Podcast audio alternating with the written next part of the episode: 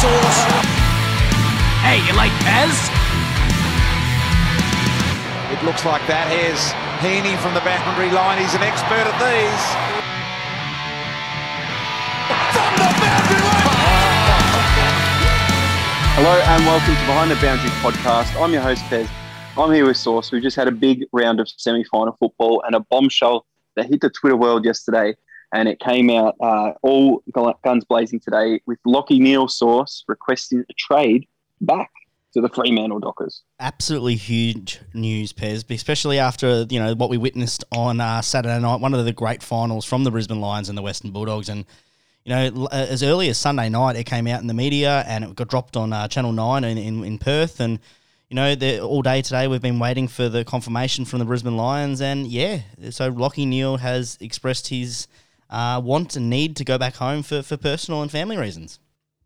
Yeah, it came as a big shock to me. Shock to me. I wasn't um, going on Twitter uh, last night. Sauce uh, on the Sunday. It is Monday today, and uh, you sent me the little screenshot of a, a, verified Twitter member breaking the news, and I was sitting there going, "You have to be kidding me!" Because um, hearing stories about how Lachie Neale is with his group of mates up at Brisbane and uh, going to each other's houses and, you know, having a drink on the weekends after the games and stuff.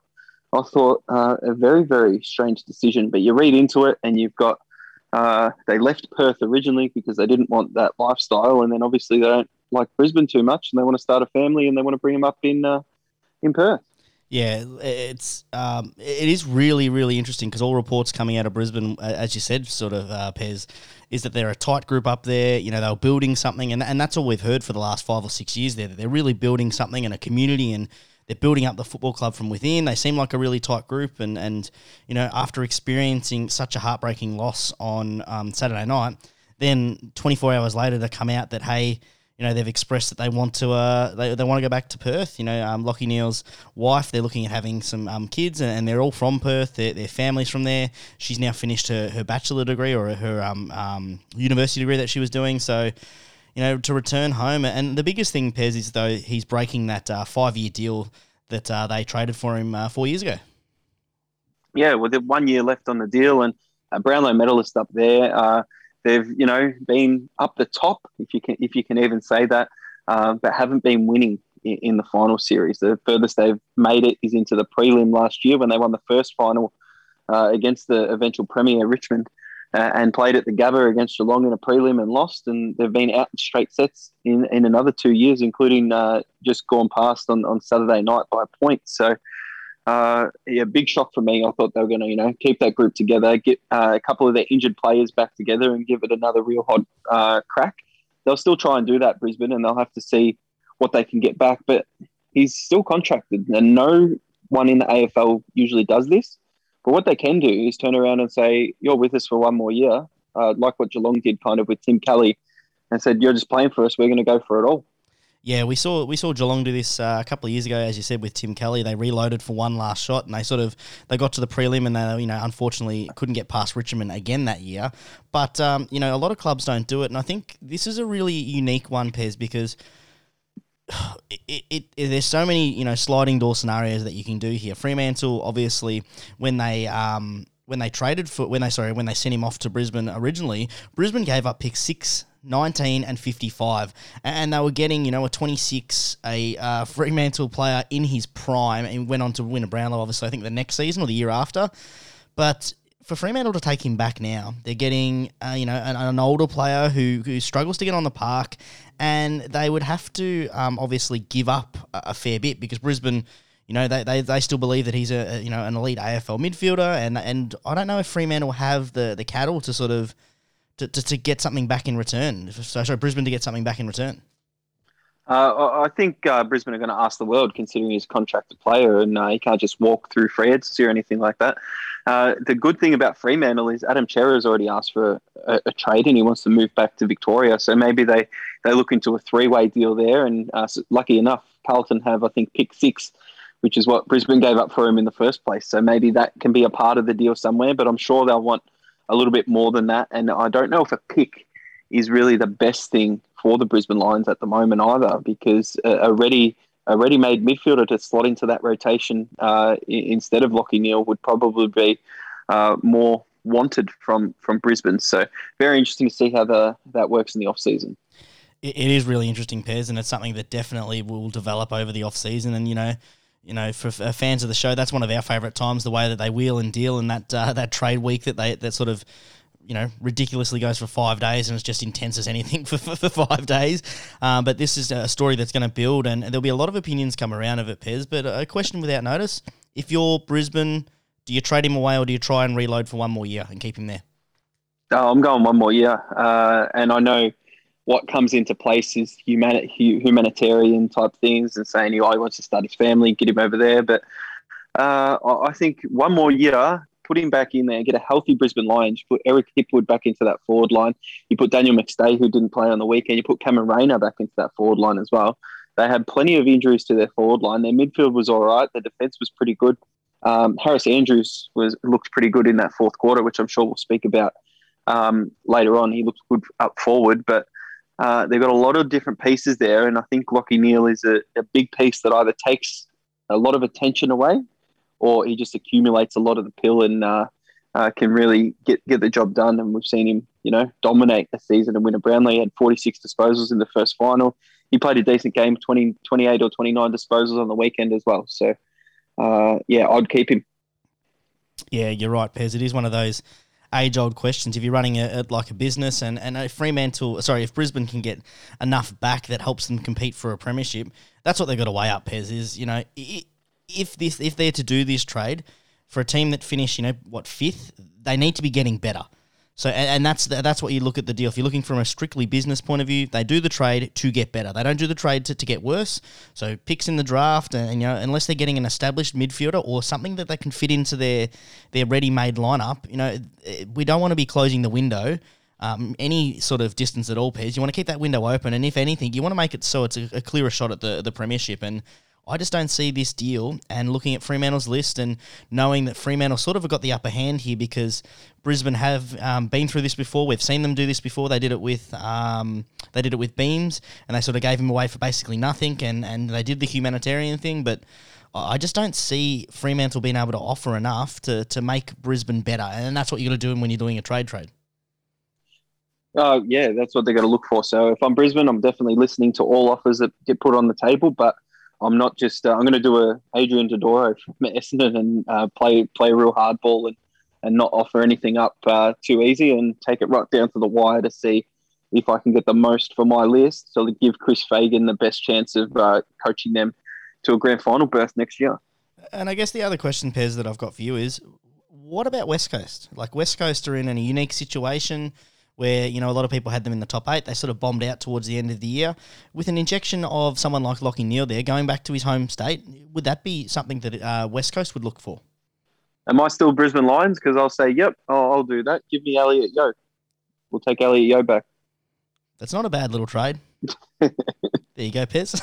that's a fir- that's a first name I'd be asking uh, asking for for West Coast anyway. But uh, we don't know West Coast are in a bit of turmoil with the season they had, and uh, what's happening with their aging list. So we'll see if any of those guys are up uh, going somewhere else in free agency or up for trade or or discussion. It'll be very interesting. But the other thing that we do um, have is we've still got four teams left in at Sauce, but we just did have the semi-finals on Friday and Saturday nights. So uh, we do have to uh, review those games and talk to those games. There was a couple of whipping games of finals footy with a, a lot of controversy and a lot of, of course, uh, footy fans unhappy in, in the Twitterverse.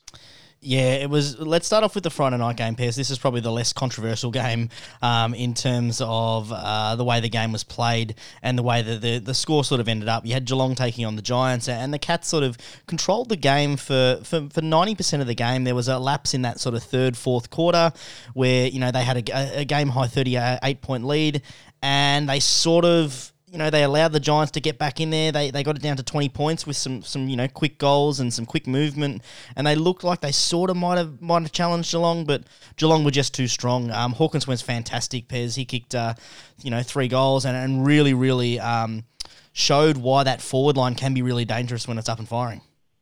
Yeah, I, I felt for GWS um, really before the game when we heard the big news about Jesse Hogan oh, because one one of the avenues for them to to win the game when I was uh, you know putting on my GWS hat last week was included a big big part with Jesse Hogan taking those contested marks like he did uh, the previous week against the Swans, but uh, wasn't able to happen. Their forward line structure just just couldn't get into it. They didn't have any idea. They had Taranto up there who wasn't being involved in the game. They needed him in the midfield, and then they you know they wouldn't have anyone up forward. So.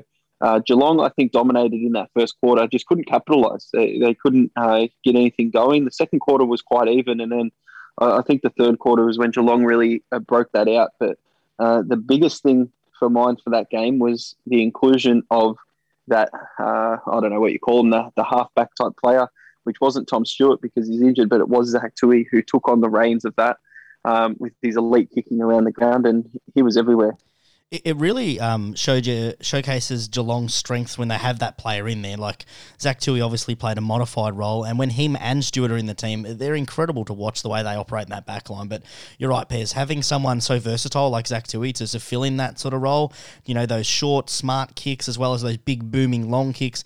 And not only that, Pez, he looked like he hadn't missed a, a game all season. He looked incredibly fit. He was around the game. He had, um, I think he had 29 disposals, Pez, uh, and uh, sorry, 31 disposals, and he was absolutely everywhere, especially in that first quarter when, you know, the game and the tone was really set. He was able to not um, take on the intercepting role, Pez, but just to anchor that quarterback style that we've seen from Geelong over the last couple of years and really, really set up the rest of their midfield. It was allowed, you know, Sam Menegola to play more of a natural role in the middle. Cam Guthrie was fantastic, had 25, and, uh, you know, all the other sort of uh, Geelong midfielders that we normally see pop up, they just did their role, and it was just something that Geelong has missed over the last month. Oh, well, most definitely. You had Tom Hawkins on fire up forward, Cameron chipping in with two goals as well. Um, but a couple of players that, you know, always go under the radar that haven't always been uh, massive fans are, but Brad Close, you know, just a young player. He kicked his two goals. But one for mine, he doesn't touch the pill a lot. He had 14 touches, was Jed Bews, and he's been in the side for a long period of time. And gee, when he gets the ball, he loves to take on an opponent and, and gain that extra 15 or 20 metres. And he's been doing that this final series he's definitely a player that Pez uh, for Geelong supporters that doesn't lack confidence. And ever since he came in, and that's sort of what you know um, ensured that he was able to get a consistent gig in that Geelong backline, and you know just taking on the ball, and and when he seems to have so much time as well. And I think especially what's really happened over the last you know the last month, and, and especially this final series that you've seen again, he seems to just be able to create so much time for himself, and he's really come into his own. And you know that experience the last couple of final series, he's able to bring some poise to it and, and make the right decisions. And I think that you know that really stood out. I, I would have totally agree with you, Pez. I thought he was fantastic on Friday night. Yeah, and someone that uh, probably wasn't quite as fantastic had. I think there was three three crucial errors, included a, a miss kick, an, an area in the goal square. Was the young Max Holmes, who's been in and out of the side all season, uh, and I'm, I'm not sure if uh, Geelong have a, have another more experienced player to put in against Melbourne, but it felt like he, he was running really well in that half forward line. You know, he was tackling, he was doing all the all the good things. But when the ball came to him a couple of times, whether it be a fumble, a hesitation, or whatever it was, uh, he made some pretty big errors that didn't cost the team in the end. But uh, against a Melbourne side in a prelim final, uh, that pressure could get to a young player like that. Yeah, he's definitely one of those players that you're right, Pez, has been in and out of the side, and uh, the finals pressure definitely was very evident to him. He probably needs uh, probably another year, another preseason there. But what might work in his favour was the injury from Parfitt. Uh, you know, doing his hamstring early in that first quarter. Um, so you know you would assume that that, that he, you know probably Dahlhaus comes comes back in, maybe Simpson, uh, Zach Guthrie was uh, off, come off the, the substitute bench. He was fantastic as well. I think that he probably keeps his sp- uh, so, uh, spot in the side, but you know only because of the Parfitt injury. I think that you know with with Parfitt in there, and, and they might get someone else back, that uh, he would definitely probably looking at a, a an unfortunate uh, week off in a prelim. Yeah, that's right. Um, I would have loved to see this game um, with the the big fella up forward in Jesse Hogan because. Uh, Lachie Whitfield was absolutely everywhere. They gave him the ball at every single occasion that they could. And sometimes teams will shut Lockie, Lachie Whitfield down and give him, you know, 12 to 15 disposals in the game and, you know, really shut him down. Geelong didn't seem to care. They were like, all right, Lachie Whitfield, you take the ball on the wing, you do this. We're just going to defend better behind the ball because you guys don't have a forward structure. And uh, I, I, think in terms of that, uh, I don't know if it was out coached or it was just undermanned for the GWS Giants.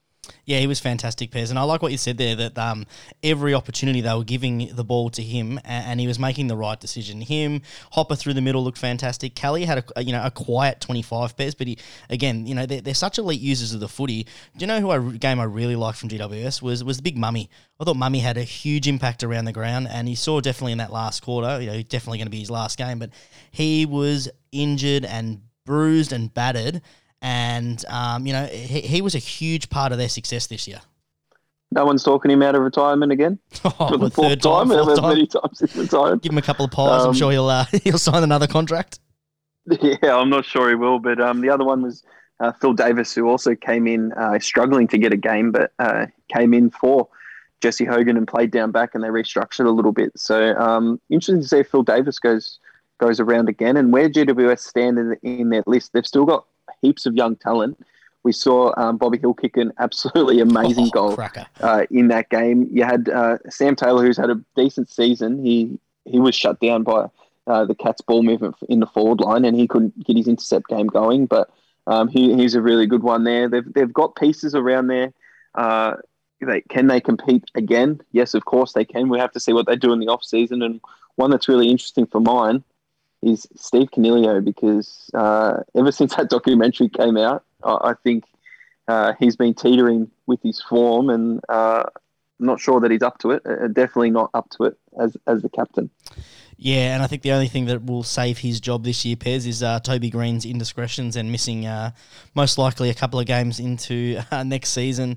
But I totally agree, Pez. They were one of those teams that they started the year, you know, we're almost doing the season over, Pez. They started their, their season 0 and 3, and they've had an, a range of different injuries throughout the year. I looked at the, the finals. Um, they do this finals ladder thing where it talks about how many games their players are missing. They had the second most player games missing through injury with 761 for that final series. You, you add uh, you know a little bit of um, bit more experience in there and some of those those uh, those guns that are sitting on the sidelines through suspension or injury, and they're a decent side. Like we we've seen them when they get into September they they know how to win in September, and that is really crucial. What they need to do is they need to, as you said, go back to the drawing board, whether it be coaching, whether it be cattle, whether they've got the right list there, and they need to work out how not to put themselves in a race for eighth and get themselves in that middle, you know, fifth, sixth, and make it actually a race for the top four.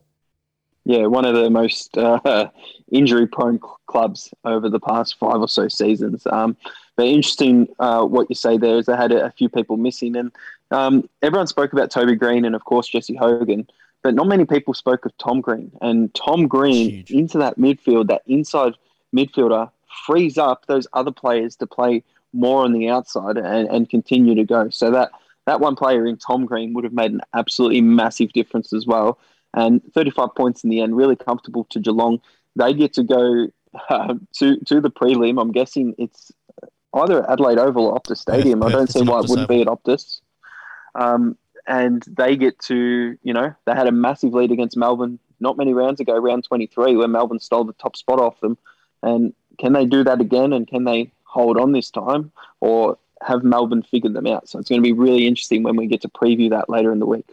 Yeah, definitely will, Pez. Uh, until then, let's get on to the other game, the Saturday night game, the, the one that everyone was talking about, Pez, because it was a one point thriller. It was uh, going deep into that fourth quarter, Pez. I thought we were going to have extra time, and uh, there's some interesting decisions that sort of put uh, some, some players in positions to be able to score, but definitely one of the uh, finals for the ages, Pez. Yeah, finals for the ages, which was um, ruined by something that I hate. And I, I, hate this in finals footy. Every time I watch footy with you, or every time I watch footy with anyone, whenever it is paid, I say, "Geez, do I hate these sort of free kicks?" Um, and the one I'm talking about is 78 all, uh, under two minutes to go, a ball up in the middle of the ground, and they've paid a, a ruck free kick, and no one knows which way it's going because no one ever knows. I think you get the two people in the ruck, you go, all right, go hammer and tong. You just can't drag him to the ground or anything, or grab him by the jumper. Uh, they're the only rules. And then you just go, and I'm not going to blow my whistle because the strongest bloke in the ruck can get it down and, and do whatever they need to to do that. So I hate ruck free kicks. I've been on record of saying that before. And did it lead to a Western Bulldogs score? Well, yes, it did because the ball went inside 50. And would have I loved to see a, a better finish there? Uh, I can't believe I'm talking about a better finish in a, in a one point finals game Sauce, but uh, a better finish in terms of uh, more, more fair uh, 78 all and you're fighting it out and you're not just giving away a, a little free kick in the ruck there. Yeah, and, and Pez, like, you look at the free kick, and yes, technically it's correct, but it was the first ruck infringement all game. And to me, there wasn't enough in it to, to, to, you know, in such a crucial point of the game to be doing that. For one, the ball wasn't even thrown up or wasn't bounced um, straight up, anyways. Like, like, that's taken into consideration.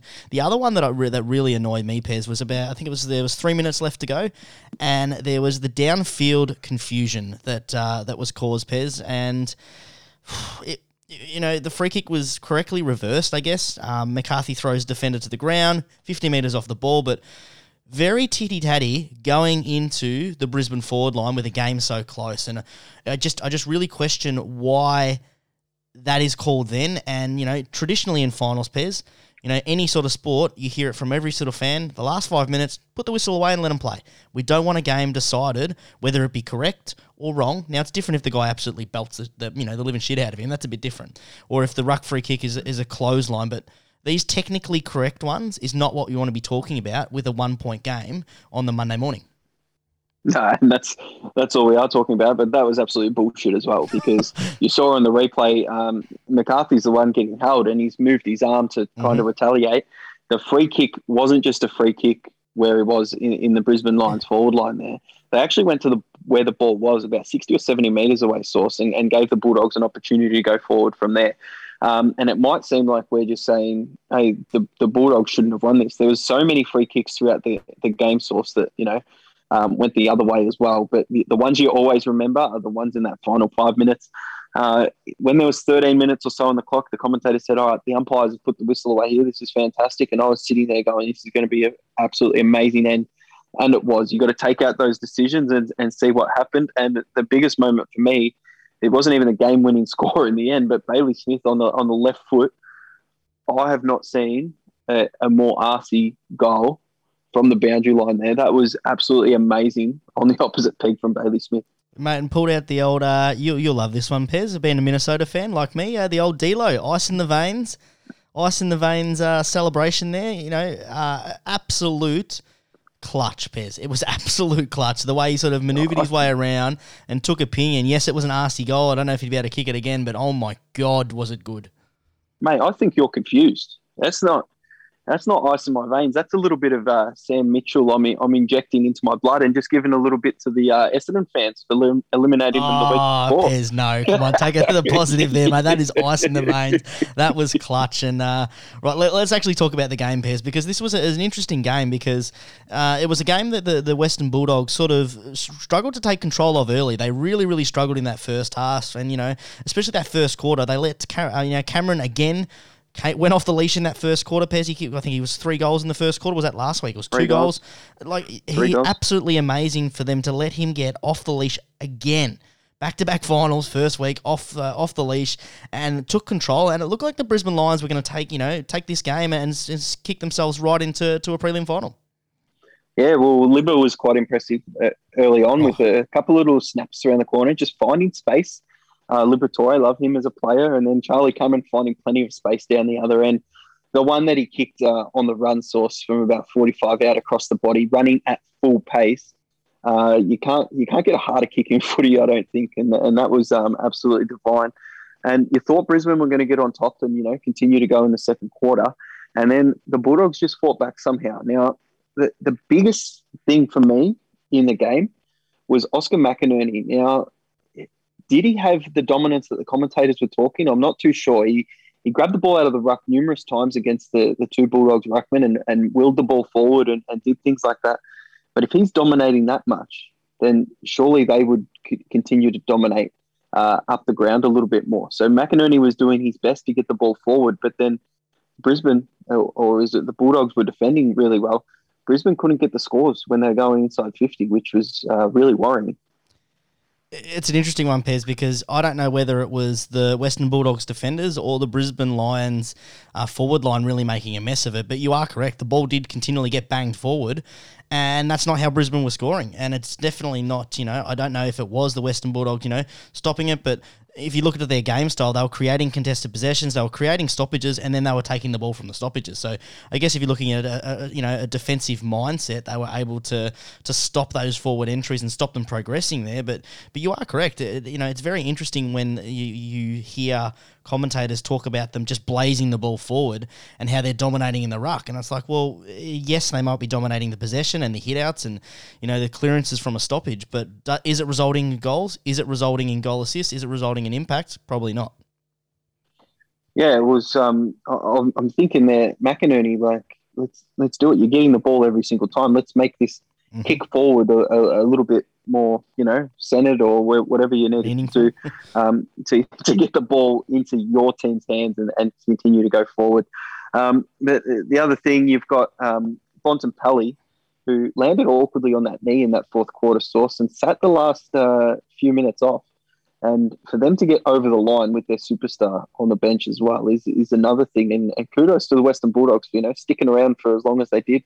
They had to kick a few goals to get back in with a, with a shot at it. Got the lead, and then Brisbane came back. It was absolutely thrilling that fourth quarter on the couch. Yeah, it was absolutely thrilling, Pez, and uh, you know I feel like it's one of the actually you talk you talked about the uh, the Bailey Smith goal, Pez, but the next goal that came straight after, about a minute later, Zac Bailey's goal with 75 seconds there that was incredible as well. And it's one of those goals that's not going to be talked about ever because, you know, it obviously resulted in a loss. And we're all talking about Bailey Smith. But if, if Zac Bailey's to be able to maneuver through and, and get that shot off from 45 at full pace, absolutely incredible.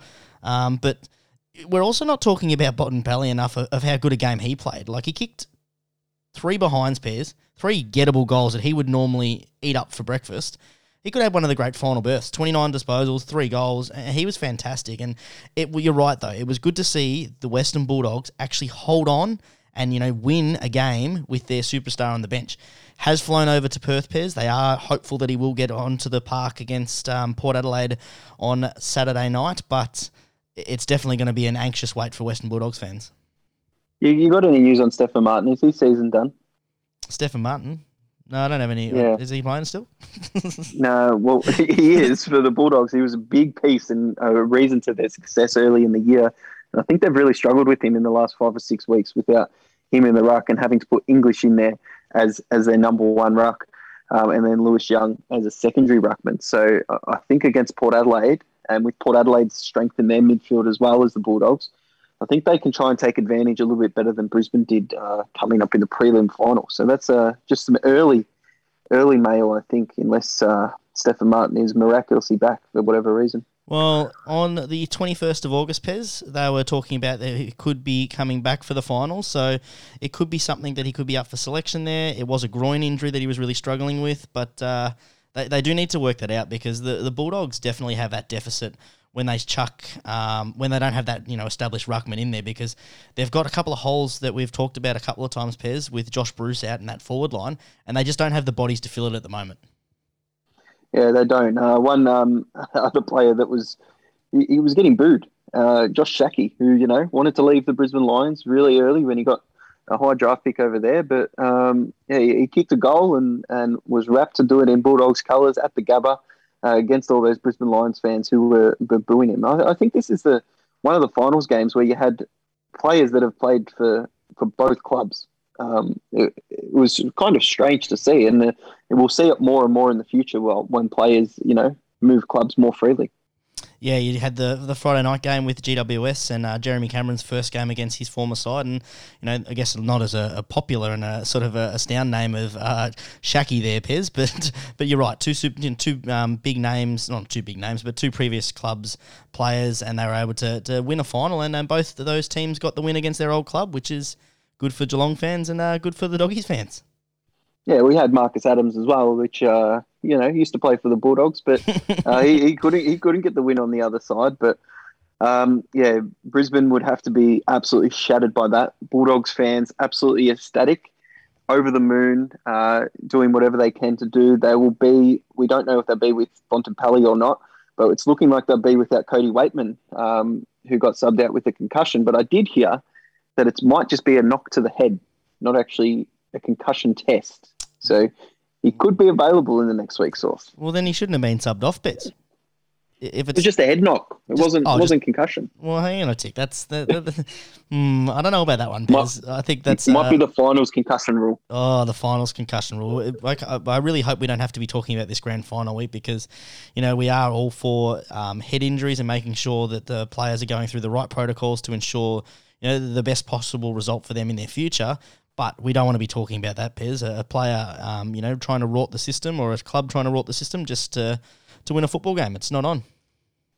Yeah, well, hopefully, with uh, I'm pretty sure the week off is going to be after the prelim because the you know, grand final's set for the 25th of September. So there's the the Brownlow weekend to happen in between there. So I think if a player gets concussed this weekend, it's a 14 day concussion rule. I think they should be able to make it. But what if the team plays on Saturday, night? Saturday night, they won't be able to. No, So it's, tw- it's 12 days. 12 days, I think, Pez. I think it's 12 12, days. 12 days. Oh, well, here's here's hoping. I was just trying to create some controversy Oh, there. With, uh, I think it's 14 15 days. days. it'd be a big advantage playing on the Friday night if that was the case, and there was um, 15 days away, and the, the concussion rule was 14 days. That would be massive. It would be massive, Pez. But next week we are set up for some amazing prelims, and it's a little bit of a shame that we're going to have to wait that extra week between the grand final because the AFL is locked in on the the twenty fifth. They must have. Uh, I'm not sure what else they- they've got on Pez. I don't know why they're so locked in on that date. You think that if you've got the games there and you've got the bodies to play, you just run through and just play it. Yeah, it's it's hard because there's you know, contracts and things like that, and they they missed the bye at the end of the season because they had you know the COVID scare around Australia with lockdowns, and they just wanted to get games done while they could, which is why I thought you know maybe they'll move the grand final a little bit forward, but uh, we think it will stay put, and and those two teams will just isolate and, and do things. Interesting to say that because I was listening to Jeremy Cameron on Friday night, Sauce after the game, and they hadn't been in Western Australia for a 14 day quarantine yet. Um, and it still counts if they go and play footy and go back. The quarantine continues. So if Geelong had have lost, they would have had to fly back to Geelong that night or next morning and do a 14 day quarantine and then go into lockdown as the town of Geelong is. But because they won, they stay in Perth, they're going to finish their 14 day quarantine. And if they lose against Melbourne on the weekend, or they lose, or they make the grand final and they lose that, they don't have to go back to Victoria. They can go anywhere else. So they can travel to Queensland, where um, parts of it isn't locked down, and they can go, you know, a little little holiday or Mad something. and they Monday, here we to go. back to lockdown in um, in Victoria. So I found that really interesting. That is really interesting. I know that during the week, the uh, the Western Bulldogs were a little bit unhappy with a similar sort of situation. As no, uh, because GWS did uh, the similar sort of thing where they travelled straight over to Perth and they were able to play some golf. And uh, the West the Western Bulldogs were not able to. They were sort of locked to their room for, for the 12, 14 hours, and uh, they did sort of uh, kick up a little of a stink. That's unlike the Bulldogs, though, Pez, to kick up a stink about something that's uh, not really relevant. No, well, Bulldogs haven't had any need to kick up a stink in the past two weeks, have they? It's uh, been a No. dream finals run at the moment, and uh, five years ago, the dream continued for another two weeks. So, see if we can do that for the the Bulldogs fans. We've got three Victorian sides and uh, one interstate side. So I am all on uh, Port Adelaide's bandwagon. yeah, Pez, so am I. I do not want another repeat of uh, the old, uh, you know, best four weeks in history as they continually talk about. And if you talk to anyone that doesn't like the Bulldogs, they'll give you the asterisks all over those games. which is really hard for me on Friday night Sauce. Um, always wanting to root for the interstate club if my club's not in it. So you got Melbourne versus Geelong. I think I want it to be a draw and then extra time be a draw and then another draw and then they just go, you know what? We eliminate both of you. Let's hand the premiership to Port Adelaide. well, I think, Pez, uh, you think you should be on Geelong there because I know that you don't want to go for interstate sides, but Melbourne is in the same sort of, you know, the same city as St Kilda, Pez. It, it is the city. So you definitely, if you're looking at the team that is the, the further away from St Kilda, it has to be the, the Geelong Pez. And we know that you got a soft spot for the boys in blue and white. Uh, definitely not. Um, but there's a lot of a lot of different blue and white in the AFL, and uh, I I don't think I do. But it's going to be a, a tough watch. Hopefully, it's a good game on the Friday night. But let's. Uh, we've spoken about both the sides that have been eliminated, Sauce, but we haven't done the little season over. So let's get that going.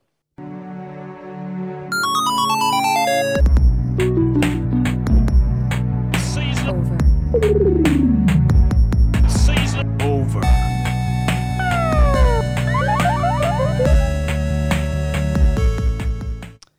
Season over, Pez. And uh, what we do for this one is we go through the two teams that are eliminated, and I guess they're finishing fifth and sixth, Pez. And correct me if I'm wrong. The Giants finish six. Is that correct? I, I always can't work out where they finish in this one. Yeah, well, Brisbane we had the higher spot on the ladder before um, the game, so both those sides got eliminated. But GWS did finish lower within the season, so actually finish lower overall. All right, and what we do for this one, Pez, as we sort of alluded to, we talk about uh, the season that was for the GWS Giants, what went wrong, what went right, what they need to do for next year, and we give them a nice little hashtag. Pez, would you like to start this one off? Yeah, so uh, GWS, we spoke about them a little bit. They uh, had injuries, had some silly suspensions and things like that. Um, they were quite impressive in the in the latter part of the year to make the finals. You know, get a win against Sydney, uh, but very disappointing at the start of the year. And we spoke about a lot of players not being on the par. Uh, it wasn't ideal what happened for them in the end because uh, Clarko was available, and all I wanted to happen was uh, little Clarko's cluster up at uh, up at GWS, but that, that's not able to happen. So Leon Cameron's got to, you know, he's going to keep his job obviously and uh, come up with something different and maybe make some bold moves in, in the free agency trade period as well, and you know, put Coniglio up on the up on the spot. I'm not sure how much you'd be able to get for him, but, you know, put him out there, fish, fish a little bit. Um, for this one, I think this player has rejuvenated his career, and for their whole season, he's, he's going to be a big part of the uh, their season going forward. So I've gone hashtag Hogan's Heroes because if this guy can continue to play how he did in the last four weeks of the season, uh, they can put all their midfield back around. You've got Tom Green, who's still up and coming. You've got Kelly out there. You got Taranto, who plays up forward and in the midfield. Toby Greene, one of the best players in the competition. Uh, they can be really dangerous. So Hogan's heroes for mine. Yeah, I like that one, Pez. Uh, I like what you said there about um, you know the, the they had a lot of injuries throughout the year, but it's an interesting one because they started off really poorly. Pez, if you remember early on when we were calling for Clarko's head, uh, Clarko's head, we were calling for Leon Cameron to to get the sack. They were zero oh and three. They had some really bad losses, Pez. They had a draw against North Melbourne, the team that finished last, and a loss to the Hawks as well. So like, there's five wins that, that are really you know, five losses, sorry, that are, that are really sort of stopped them from progressing um, a lot further in the finals. They have won four of the last five years. They've won a final. Now, for a team that we continually talk about, Pez, who need to make that next step, that next jump, it's a pretty impressive, uh, a pr- pretty impressive record, realistically. Yeah, well, exactly right. Considering uh, the first six weeks was probably really, really horrible with some horrible, horrible, horrible losses. Um, they, they, get to, uh, you know, prove that they can do it over a whole season, but they haven't had uh, players available available for a whole season in many, many years. And that's where my hashtag comes, Pez, and, and it might sound familiar because I actually used this a couple of weeks ago. I've gone hashtag Where's the Green? Exact same thing because these players that they talk about, so where's the green? We're talking about Tom Green, Toby Greene. They need to stay in the team. They need to make sure that they get their list management right. Uh, again, we're talking about the the lack of players available at the end of the season, and we've sort of talked about this the last couple of years. When they have been healthy and they've been fit, we've seen them make a grand final. That's what we want from these teams. I love what you've said about um, you know off being a little bit bold during the trade period. They've got a lot of elite players um, from those obviously when they came into the league and, and that draft that they went through where they got ten of the first what thirty picks before they were eighteen or some rubbish you know setup that they had. I think it's actually the the time Pez to be a little bit bold, and we've seen with they've got less players on the field that their game plan actually works a lot better with less elite players on the field and they're actually able to get more cattlemen for the you know the areas that they need rather than four or five players that play the exact same position and do the exact same things and they're struggling for the old uh, the me time pairs. So I actually like what you said there about uh, moving someone on and maybe being a little bit bold and pick up some pieces that they actually need. Hogan would be fantastic in that forward line if he can stay fit and healthy. You know, remember when he burst on the scene against Mel- with, with Melbourne? He was fantastic and he had 40 goals in the first 10 games and looked, you know, unstoppable hopefully he can uh, recapture that this end of his career. Yeah, and uh, he's shown glimpses of it last season, which is which is really good. wasn't able to work out at Fremantle, but um, can can go ahead there. So GWS uh, looking bright. It'll be interesting when people do their ladder predictors. If you know if you can trust GWS to to win enough games and be back there in the finals, but they really, if they want to compete, they've got to make that top four jump, and and that's going to be really tough for them to do um, with their current list. So a few changes to be made. But the next side uh, we spoke about heartbreaking one point loss and out in straight sets as well for the second time in a few years, uh, which isn't ideal for the Brisbane Lions. Yeah, this one, Pez. Uh, the Brisbane Lions had a really, really impressive season. Uh, the, Fagan sort of talked about this being one of their best seasons, but they scraped into the top four. They went out in straight sets. I don't know if you can actually say that. They did have a lot of injuries that sort of came at the wrong time, and they had a rough start uh, to the season, similar to what GWS did. I've gone with the hashtag Dandelions, Pez, because like I just don't know. Like everyone, they're all acting like everything's dandy and good, but there's a range of different things that are happening that I don't know if they're going to be able to reboost and go again. They do have a younger list. They do sort of, you know, at the start of the year, a lot of people were picking them as top four, but they're losing Neale, which which was a bit of a concern. You know, the the Dan from Dandelion, they had Joe Daniher into that forward line that sort of created that structure, but that structure only works if they've got the cattle there and the, the injuries there to do. So for me, uh, I'm a little bit worried about how they go again what's this the fourth fourth shot at it since they've come there. They've made four years. They've made four top four finishes, and I think they've won two finals during that time. Yeah, well, uh, big things to come, especially losing uh, Brownlow medals in Lachie Neale. They've yeah. got two players in Hipwood and Rayner coming off, coming back off ACLs uh, next season as well. So interesting to see how they go. Um, I like your hashtag there, Sauce. I've got uh, one that's very relevant and only uh, come about starting to think about it on the Sunday night is uh, kneel down and McStay because uh, you, are going to have to just, you know, kneel down to the powers above at, at Brisbane and uh, Lachie Neale, suck it up and stay for one more year and, and give it a real red hot crack.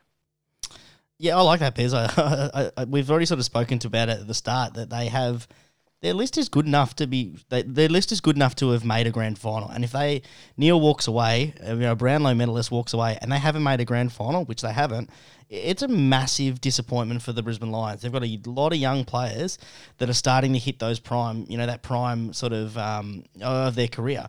You talk about, you know, McCluggage and Bailey and, um, you know, your mate Rayner. You look at Lincoln McCarthy. They've got a lot of players around the ground that are that 25, 26 mark this is when they need those elite heads in Neale in there. They need, you know, they've probably only got a couple more years of Lyon and Rich and, and you know, the barometer, Mitch Robinson, Pez. Like, they haven't got many years from these guys, Charlie Cameron as well, to, to capitalise on these opportunities. And I would not be letting a player go, a Brownlow medalist, if that, walk away with one year on the contract when we've just got finished a, a top four finish and, and the, the third one in four years. Mate, you say the barometer and Mitch Robinson, which we all agree with, but how do you reckon the actual uh, self-proclaimed barometer's feeling in Rhys Mathieson? He he might have a spot in this Brisbane Lions side now that Lachie Neale goes out. yeah, he'd be licking his lips, Pez. Uh, but uh, not what we're going to talk about. We don't uh, talk about Brisbane season over, and we're talking about him as the barometer. Rhys Mathieson, definitely not that, Pez. Oh, well, I just thought I'd mention it. You say barometer, that's all you can think about when someone self proclaims himself as it, but uh, it sits on the substitute bench most of the season. But Brisbane are in with the shot, but got a little bit of work to do during the summer to, to reboot into uh, season 2022. Yeah, they, they really do, Pez. Uh, I would hope that they are competing again next year. I hope that they um they keep Neale, or if they give up Neale, I hope they get something decent for them that makes them better. But I, I can't see them getting anything better than a, an ex Brownlow medalist. no, that's always the thing. You're never going to get anything. Maybe they do a, a stripe, uh, stripe swap for the Fyfe. There you go. Geez, Fyfe in that in that Brisbane side, it's, it's a it's a nice talking point, but that's uh, just making stuff up, Sauce because uh, that's, that's, not, not going to happen. He's, he's Fremantle for life, that bloke. But um, that that sums us up on this Monday night, Sauce. We'll probably after the teams are announced, six twenty five on Thursday.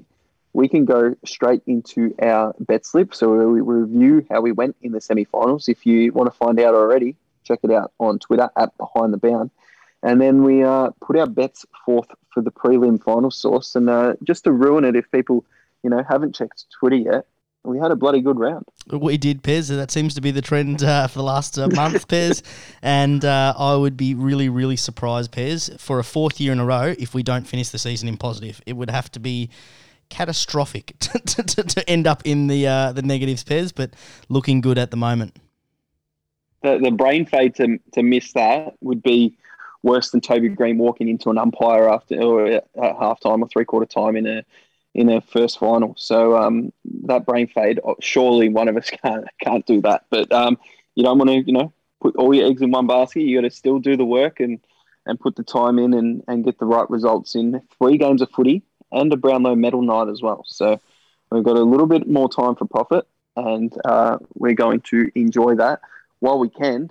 Because over the summer, we got to wait probably until the NBA comes back on until we, you know, have something to watch each day. And Pez, I'm going to say it for the fourth year in a row, we could actually have a Brownlow show because every year we say we're going to have a Brownlow show, but with the week with the week off, surely we can get one in there, Pez, because we have talked about how profitable Brownlow night has been there. But unfortunately, generally it happens on uh, the school holidays, and generally we've had too many beers and we, we can't normally get it done. Well, that's that's the issue, isn't it? Where you can actually, you know, meet up year after year on on the holidays and not have to go to work the next day and just uh, get on the sauce, so to speak. But uh, this year we're in lockdown, so we we probably don't have a, a case to do that and go anywhere. But you know what? We're probably going to do it over Zoom or something anyway, and then uh, be too pissed to jump on and record a show. yeah, this is stock standard, Pez. Four years in a row we're calling it. I'm feeling good about this year, though, Pez. The Brownlow show. Watch this space. yeah, I think uh, Sauce is uh, planning to jump on by himself and just speak speak to the Brownlow there. Uh, hopefully, you, you, guys enjoyed that and uh, a, a, little bit of fun going with the end of the season for those clubs. Condolences to GWS and the Brisbane Lions because their season is over.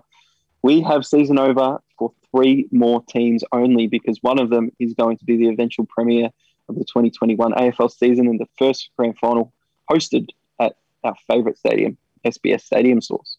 Very exciting stuff, Pez. It's a real shame for uh, you know a range of those fans that they're not going to be able to see their team compete for a premiership, but it is exciting. I know on Saturday night they continually showed that uh, reverse angle up high through the little gaps there, and the stadium looks immaculate. It's going to be a fantastic spectacle for at SBS Stadium, and it's as Pez as you said, it's one of the one of our favourites. It is the best stadium uh, outside of the MCG, and it's uh, it's going to be good. Mate, one thing I was going to sign off. Okay, I was going to do it, but I do have one more thing to say, and it's because I've, I've mentioned it before. But Eddie McGuire doesn't he piss me off something shocking? He is a shithouse commentator that just wants to yell and scream all the time. And he's put in his little bid to, to go over to Western Australia because he's the caller and he wants to take his family over there, his sons or whatever, to go and watch the grand final. Piss off. I'm glad it was rejected, Eddie. And I hope he doesn't get his little, uh, when he, you know, retaliates and goes, oh, I want to do this for this reason. And I'm not sure why it was news on my TV all week that Eddie McGuire can't go across because uh, over there, but no one else can either. So, Eddie, stay at home in Melbourne or Broadmeadows or wherever you're from try not to commentate the footy because I don't like listening to you yelling and screaming when it's so fake. Wow. There's uh, Pez's rant. Jesus, Pez. Might have to get a little segment for you going, Pez. The uh, no, the, Pe- the Pez dispenser off. actually unloads all the all the candy. Jesus, get all over it. No, I'm, I'm dead set serious. I hate listening to him as a commentator now because he just goes on and on and that scream in my ears, it just makes my ears bleed. And I, I just don't enjoy cleaning blood out of my ears after listening to him commentate a game. Don't enjoy getting blood out of my ears like anyone enjoys that, Pez. Come on, mate, wrap it up. Get off your high horse. Yeah, well, I'm Pez. Peace out. I'm still Sauce. We'll catch up, hopefully, with a calmer uh, Pez next time.